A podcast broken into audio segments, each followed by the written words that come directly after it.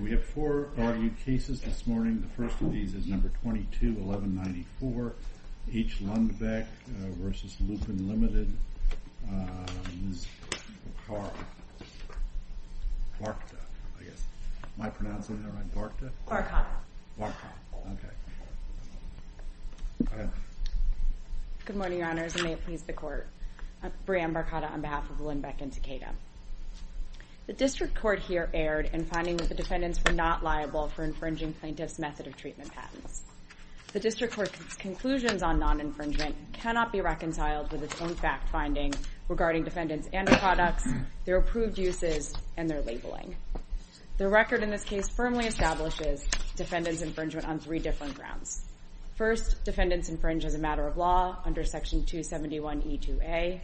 Second, defendants infringe because even though they were permitted to omit some information from their labels about treatment-emergent sexual dysfunction, their labels still contain extensive and detailed information and data that would encourage the claimed uses.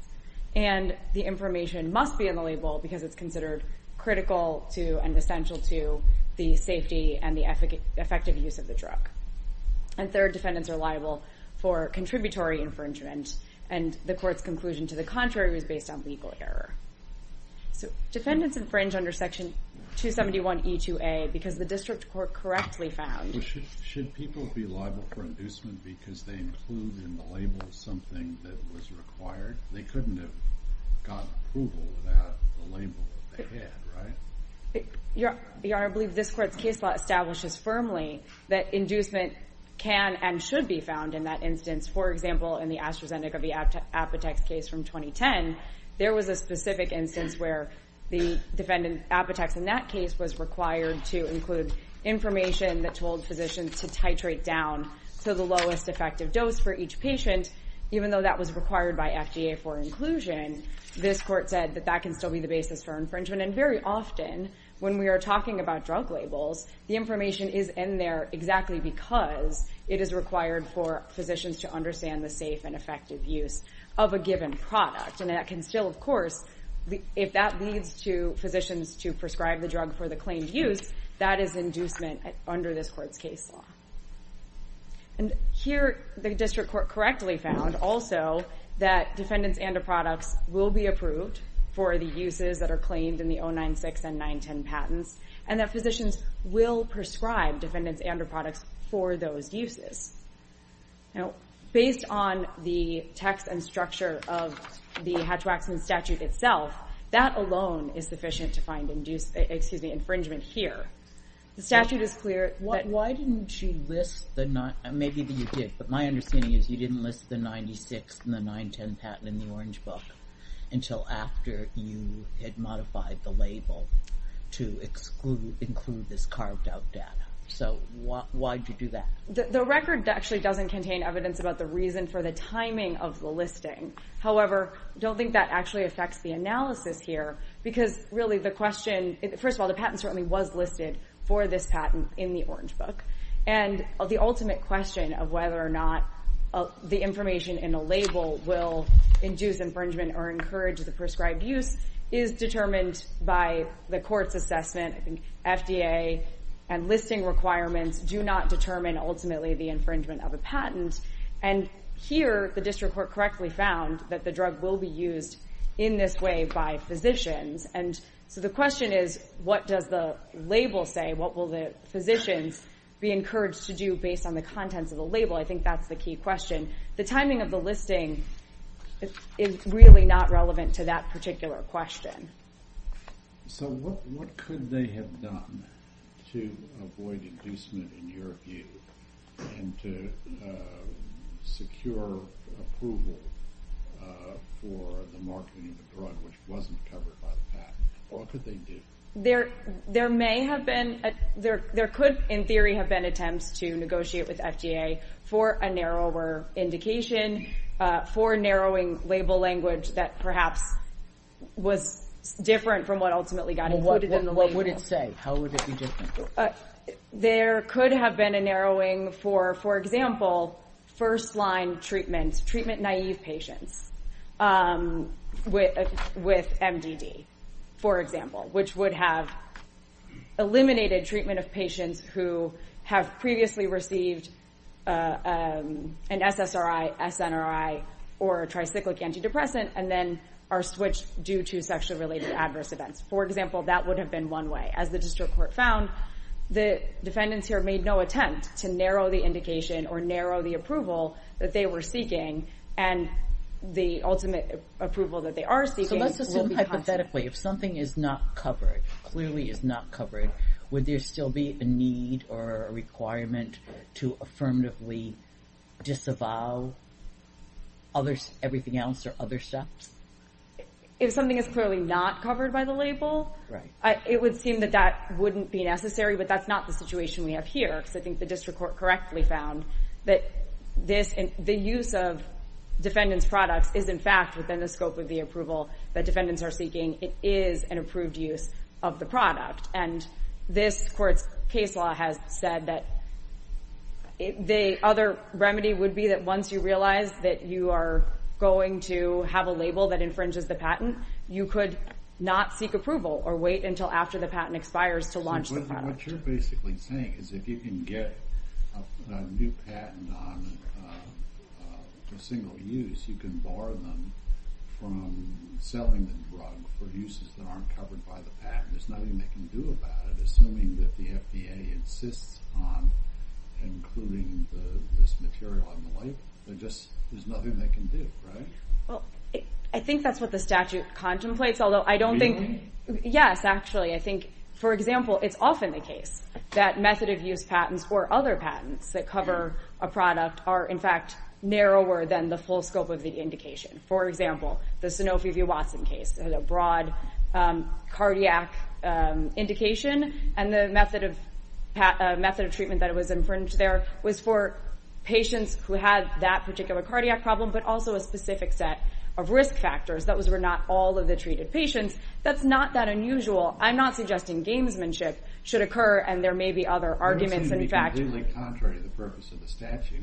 The idea is that uh, you should be able to have an ANDA allowing you to sell things for non-patented uses, and you're saying, no, no, you can't do that because you happen to uh, encompass uh, within the uses that people use it for something which is subject to another patent. I mean, that really seems perverse. I think that the way that one obtains a patent and then the way that one obtains FDA approval means that those two things don't always line up perfectly. Usually, patents are obtained actually before you get FDA approval, um, and oftentimes they may be narrower for various reasons than the ultimate indication that you get for a drug. If there is a situation, for example, where you can eliminate an indication or carve out the information fully from the label such that what remains on the label will not encourage the infringing use, then you can get yourself... But you're saying that if the FDA doesn't permit that, there's nothing they can do. They're stuck. They can't sell it, even though they're selling it for legitimate purposes. I believe that is what is not only appropriate but called for by this court's case law. If FDA requires the information to be in the label and it would nonetheless induce infringement of a valid patent, that would be infringement under the Hatch-Waxman Act. And you say the intent requirement is satisfied just because they have knowledge that some physicians would prescribe it for the uh, uses covered by your patent? Well, it's not simply the knowledge piece. It's the knowledge piece, but then also proceeding to attempt to market the drug prior to the expiration of the patent nonetheless. For example, in Sunovion, the court said that if the defendant there did not have intent required by the statute, then it would not seek and would not accept approval for a use that was claimed in the patent. And I think that is the case here. That's also echoed in AstraZeneca v. Apotex from 2010. I'm not clear what you're saying. Are you saying that the mere fact that they know that some doctors are going to prescribe it for the patented use is sufficient to show intent to induce? They know that the label will encourage at least some doctors to prescribe the drug for the claimed use. And how does the label do that? How does the label... The label does that here both because of the broad indication coupled most importantly with the information in Section 6.1 of the label that contains extensive data about treatment-emergent sexual dysfunction showing that it is quite low for vortioxetine, and therefore doctors who are looking to treat a patient who has experienced sexually-related adverse events on another antidepressant would be encouraged to prescribe vortioxetine for that specific use. And there's ample testimony on that in the record. The data here is extensive. There's voluntarily reported adverse event data from seven pooled um, clinical studies. Those are the six to eight week MDD studies that are in Section 14 of the label, and those are thousands of patients. That's reflected in the data. Is this all data that the FDA required?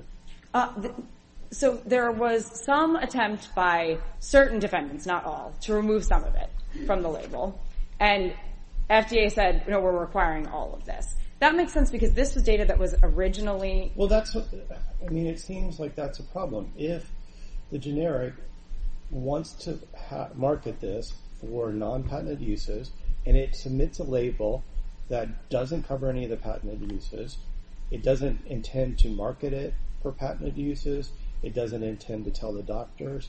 We all know that doctors prescribe stuff off-label all the time. If the only thing that brings us within uh, infringing these patents is data that the FDA requires, then why does that show intent by the generic to infringe? That is what this court's case law says. Well, I understand what a case law says, but explain to me why that's correct. Because if you can't carve it out, that's the issue. If you can't carve it out, then one has to make a decision between going to market with data or information on the label that you know will encourage the infringing use, which I think certainly does show intent to induce infringement. But it's not their intent that's encouraging it. At best, it's the FDA's intent to signal to these doctors that they can prescribe it off-use. But you're not trying to go after the FDA, obviously. You're trying to go after the generic. To be clear, there will be no... This is not an off-label use case. This use is on-label.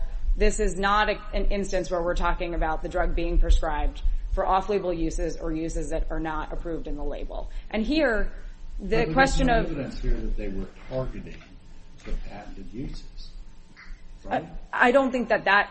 Well, I'm not sure.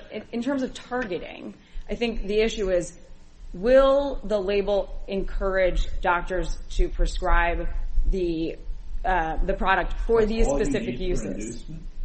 I believe it is under this case. What in the label, apart from the information that FDA required, would encourage induce infringement? I'm sorry, Judge Hughes, can you repeat that? Yeah, sorry, it was a little muddled.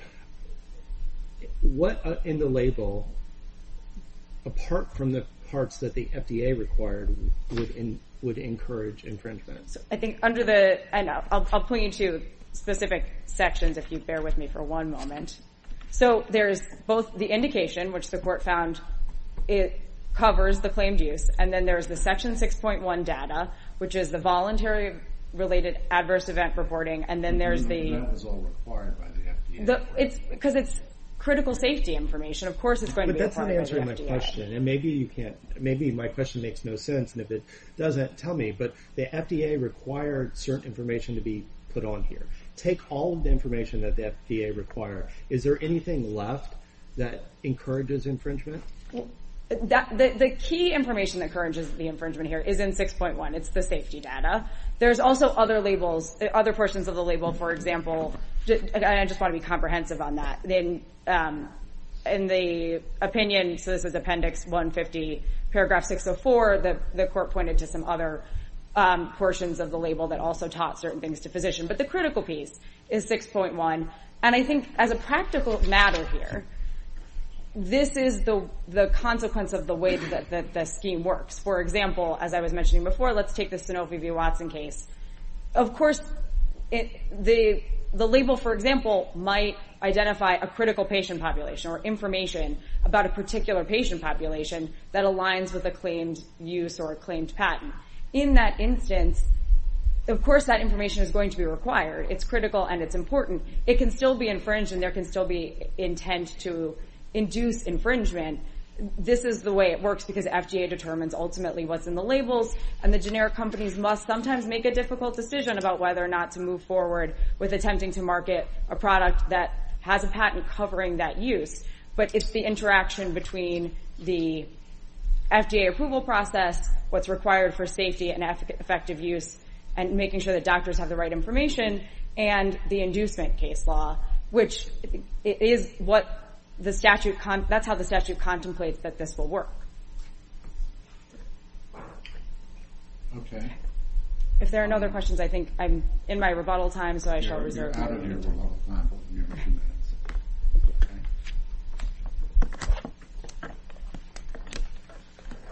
Uh, let's see, who's going to go first here?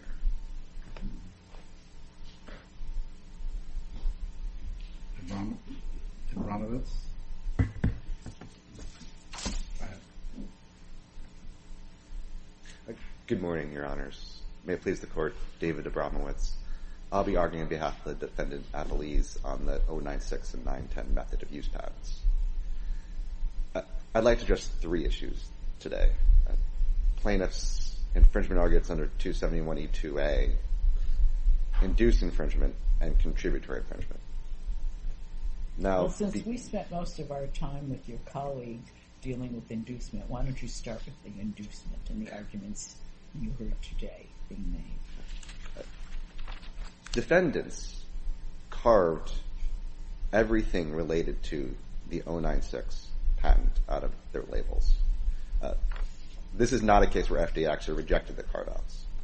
Their Section 8 submissions carved out the clinical studies and the adverse event data associated with those clinical studies. They're arguing that you could have asked the FDA to allow you to carve out even more and to leave out 6.1, right? Plaintiffs appear to be arguing that we could have done a larger carve-out. Right. Defendants' carve-out actually mirrors the Trintellix label from before the clinical studies were done for the 096 and 910 patent and from the Trintellix label as it was approved originally. address the question of whether their premise is correct. I mean, is there a possibility that the FDA would have allowed you to carve out the 6.1 data? No, Your Honor, we cannot carve out 6.1 data or change the indication. As a generic, we have to apply for the same indication. The only indication for which vortioxetine was approved, which is the treatment of patients with major depressive disorder, MDD with vortioxetine. Well, is it your view that 6.1 is enough to establish inducement or encouragement? 6.1 is not enough to establish inducement, as the district court found. 6.1 simply tells you the adverse events that you'd suffer if you took vortioxetine. Uh, the 096 patent requires three steps. First, the patient takes an antidepressant from one of four classes. Then that patient suffers TESD on that antidepressant, which has to be ceased or reduced. And third, the patient then takes vortioxetine for the treatment of MDD. Section 6.1 of defendant's labels does not include any information about any product other than vortioxetine. Only discusses TESD a patient would suffer while taking vortioxetine, not some other medication. And instructs physicians not to compare results for vortioxetine with other products explicitly, as the district court found. Defendants have engaged in no activity encouraging, recommending, or suggesting to a physician that the use of generic vortioxetine should be in concert with the method described in the 096 patent. In fact, the method described in the 096 patent may intersect with the approved use, which is treating vortioxetine with MDD. But as the district court found, it's a separate and different use that simply intersects with the approved indication. It is not the same. And was there expert testimony on both sides on that point? Or what was the record on that? There was expert testimony on both sides, and the court had ample evidence, substantial evidence to find that the uses were different. And that physicians may prescribe vortioxetine in concert with the 096 patent based on the brand Trintellix label, but not in concert with the generics carved out label. I don't understand. What does that mean, in concert? So uh, looking at the brand label, a physician might prescribe Trintellix for a use that would be covered by the 096 patent. And eventually that prescription... And the district court found that they would have been aware of that, right? Defendants are aware of that, but under this court's case law, that's not enough. Since as far back as Warner-Lambert, simply knowing that an infringing use might occur is not enough to establish intent. That's especially true in a situation like this, which is similar to the Grunenthal and HZNP cases, where there is an approved indication, but the use in the patent is at best intersecting or a subset of those of the approved indication, and that particular use or indication has been carved out of the label. So even though there is knowledge that the generic product might be used in an infringing manner, that's not enough to simply prove intent. There has to be more than that. Some suggestion or recommendation or encouragement in the label to prescribe for that specific use in that manner. Here we don't have that. I mean, would that be true, for example, if they knew that half the uses would be infringing? I think Warner-Lambert's actually really instructive on that. In the Warner-Lambert case, uh, the approved indication for which the generic sought was a minor use. You would call it a minor use because it was something like less than 5% of all prescriptions were for that use, and the generics knew that it would be prescribed for other uses. You didn't answer my question. My question was, suppose it was 50% and they knew it was 50%. Uh, and I think that's why I was going, Your Honor. I think that in Warner-Lambert, they knew that those other uses were going to be, the defendants knew... But you said it was minor use there. No, the use they sought approval for was the minor use. They knew that the other 95% of uses would be prescribed for Neurontin, Gabapentin, but this court found that even that knowledge, that only 5% of patients would actually be taking for the indication the generic sought of, uh, was enough because under Section 8 because those labels, they're only seeking intent for those 5% of the patients, even if they know 95% of patients would be substituted for some other use. Uh, uh, I'd also just like to address for a second the the contributory infringement arguments that plaintiffs have made. And there is no statute or case law that a substantial amount of infringing use can't be covered by some other patent. The statute's patent-specific, as noted... Does Warner-Lambert tell us that it doesn't make any difference that it's 95%?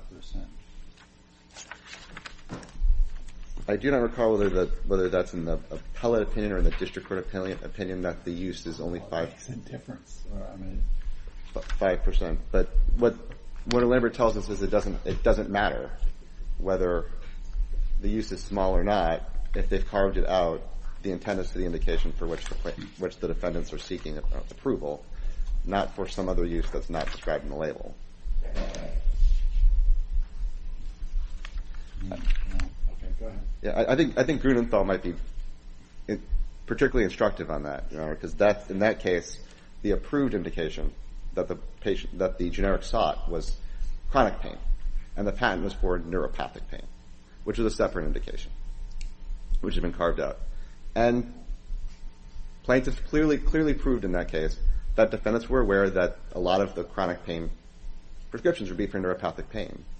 But this court found that even though the generics were aware that many, if not a majority of those prescriptions would be for neuropathic pain, that the fact they carved out that from the label showed a lack of specific intent. Can I go back to inducement? Just as my recollection, that the other side represented to the FDA that the Section 6.1, as it existed in the original label, and as it exists in the carve-out and the label, would actually discourage prescription of VERT, whatever, for TESD. Am I right about that? That is correct. The district court found that. In filing their citizen petition, uh, plaintiffs told FDA that the information 6.1, because of the rate of TSD on vortioxetine, might discourage prescribers from prescribing for that purpose. And in response to that, in the citizen petition decision, the FDA actually found that the carve-outs defendants had made not only got past the use code that was listed in the Orange Book, which is broader than the 096 patent, but also the 096 patent. The FDA found in a footnote that defendant's carve-outs were broad enough to meet that lack of intent for that particular use. Was there any evidence that the 6.1 data in the carved-out label uh, was the cause of physicians' uh, uh, willingness to prescribe this for the patented use? Uh, there was conflicting expert testimony on that. On that? The defendant's expert noted that the high rates of TESD in 6.1 would have discouraged prescribers and that uh, plaintiff's own evidence uh, demonstrated that physicians were not very familiar with the ASEX criteria used in 6.1 and such physicians wouldn't necessarily use that as a comparator with other products. So, I guess the question is, do we have a finding, uh, was that finding referenced by Judge Prost just now, do we have a finding by the district court that the label didn't cause, uh, wouldn't cause these patented uses? Judge Stark specifically found that the carved-out label would not induce, would not induce these specific uses because the eliminated material prohibits comparison with other products and prohibit and encourages a physician not to prescribe. So that, if we look at, it's appendix 145 to 46, paragraphs 585 to 89.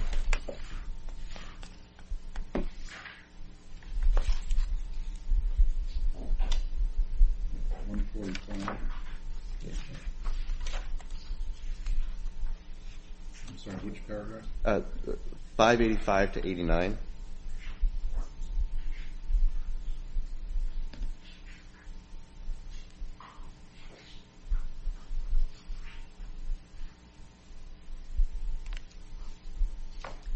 Uh, yeah, uh, but that's not quite the finding that I was asking about.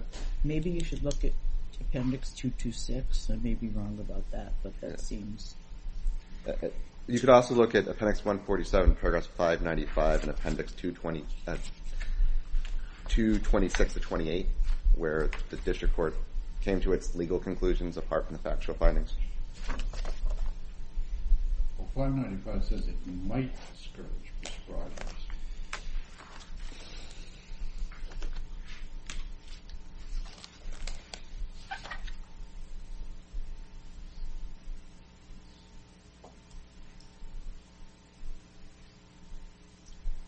His legal conclusions are at 225, 226.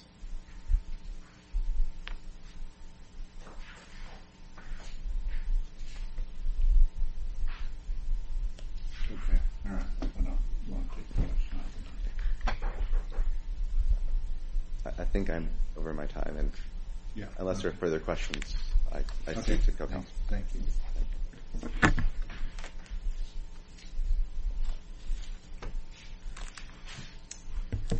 Thank you, Your Honors. Deepro Mukerjee on behalf of Cross-Appellant Lupin. Your Honors, I'm cognizant of the limited time I have, so I will try to be as brief as possible. The singular issue in this portion of the appeal deals with the district court's construction of the term reacting as it appears in the... Your contention is that uh, this compound has to be a starting material rather than intermediate. That's basically your argument. That's correct, Your Honor. So if you look at the 626 patent, in every instance, whether we're talking about the claims, whether we're talking about the specification disclosures, and every single example as well, compounds 2, 3, and 4, which are seminal to the process, are always referred to as uh, starting material or are used as starting materials. And that goes through even in the prosecution history, because it's very limited, but in the one office action that was even issued, which I believe was a non-final one, uh, the 2015 office action, the examiner always refers to compounds 2, 3, and 4 as starting compounds. It's never, anywhere in the intrinsic record, ever referred to as an in situ intermediate type compound, or something that'll just start in the process or somewhere in the process. But that's not enough to limit it, is it? I don't believe that anything that I am trying to say is to limit something. It is just simply that, as used in the patent, the term reacting is always referring to the usage of compounds 2, 3, and 4 as the starting material. That's how the reaction can even take place, by always having those three compounds either in a one-pot, like one-chamber type reaction, or in a two-chamber reaction. It's always put in as starting material. It's never an intermediate. It's never midway into the process. It's always how it starts. And in some ways, even I think in one in one aspect, plaintiffs in some way kind of acknowledge that too, or I should say Lundbeck acknowledged that, because in the yellow brief, I believe even in page 14, Lundbeck calls, when they characterize claims 2 and 3, they actually state that, well, claims 2 and 3 specify the introduction of compounds 2, 3, and 4. And so in that way, whether we call it introduction or we call it starting material, it's always consistently the starting material that actually starts the reaction. And that's it, Judge Dyke. That is essentially the construction. It is not a far-fetched type construction. It's just in keeping with the actual teachings and all of the intrinsic record. In every instance, it's the starting material.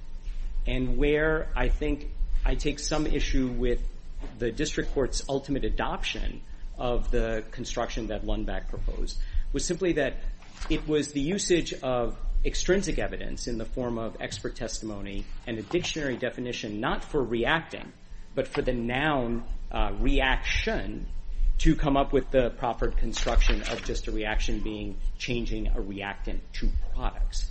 But that broad a definition is just not supported anywhere in the intrinsic record. And the intrinsic record, obviously, is the first best place that we go to when we're trying to determine even a term like reacting, which everyone, I can concede that it's a fairly common term that is used, but its definition is context-dependent, always. It's not like the straight path case that this court uh, ruled on, on the definition of is. Reaction may be known, or I'm sorry, reacting might be known, but it's always context-dependent. And here, Your Honor, to go back to your seminal question, reacting is always in reference to those compounds as starting compounds. And Lupin, of course, does not use compound 2 as its starting compound in its process. And so the adoption of Lundbeck's construction is what led to the infringement finding against Lupin. And uh, as this court does de novo review of the construction, we submit that under the proper construction, there can't possibly be uh, any finding of infringement. Okay. Are there any other questions? Thank you. All right. Thank you, Your Honor.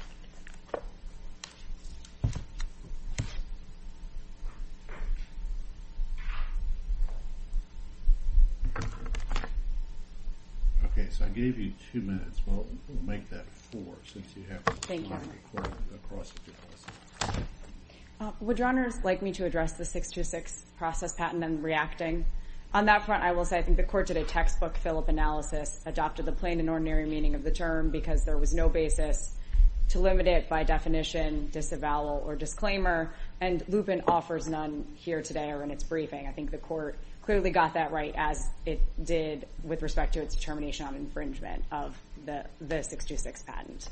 Um, so if there are no questions, I'll respond to some of Mr. Abramowitz's points uh, and some of the questions you asked as well.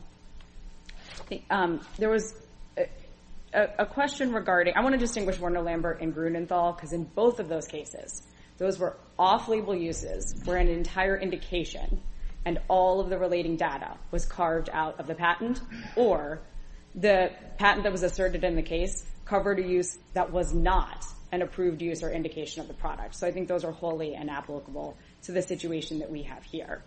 Um, also, um, FDA did not, and neither did the court, describe the use claimed in the 096 patent as an off-label use.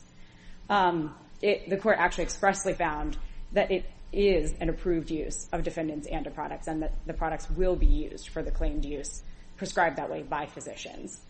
Um, I would point to um, paragraph 557 of the court's opinion also where the court specifically found that defendants had not narrowed the indication that they were seeking. Um, I think, Judge Prost, you asked... This is pretty troublesome, isn't it? That you, you have a, uh situation where there's a compound, an expired patent on the compound, and the statute contemplates that uh, the generics, under those circumstances, ought to be able to file an ANDA and to market the product. And you're saying, no, no, that can't happen because we get a new patent on uh, some sliver uh, of the approved use, and because some people will prescribe for that purpose, then you can't sell the generic for the expired patent use. I mean, that doesn't seem right, does it? The patent law expressly contemplates, especially in the chemical arts, that Expressly contemplate? contemplates that people will How does the Hatch-Waxman contemplate that? that patent applicants will do additional research on known or existing compounds that they will be able to obtain How does the Hatch-Waxman contemplate that that additional research and the additional patents will prevent the sale of the product for the expired patent? Well, there, Section 271E2A says that it, includes expressly patents that claim a product or a method of using the product, and the remedy that it specifically prescribes for infringement of a method of use patent covering a product is that the FDA cannot approve the application until expiration of the patent. Actually, it is expressly in there that that is what's contemplated, and this court, in Eli Lilly v. Teva, and also in Lucent, has said there isn't a prevalence requirement for inducement. If there is at least some induced activity, if there is at least one act of infringement that is caused by the label, then you get the 271E4 remedy. And I, therefore, I think it is actually expressly contemplated by the statutory scheme. Um, I wanted to address Judge, Judge Prost's question about the issue of the citizen petition and the issue that was raised by um, Lundbeck with respect to concerns that removing the information from Section 14 from the label might lead doctors to misunderstand the Section 6.1 data, that it could potentially cause them to misunderstand or think that the TESD rate was high. FDA rejected that. They said, no, doctors will fully understand this.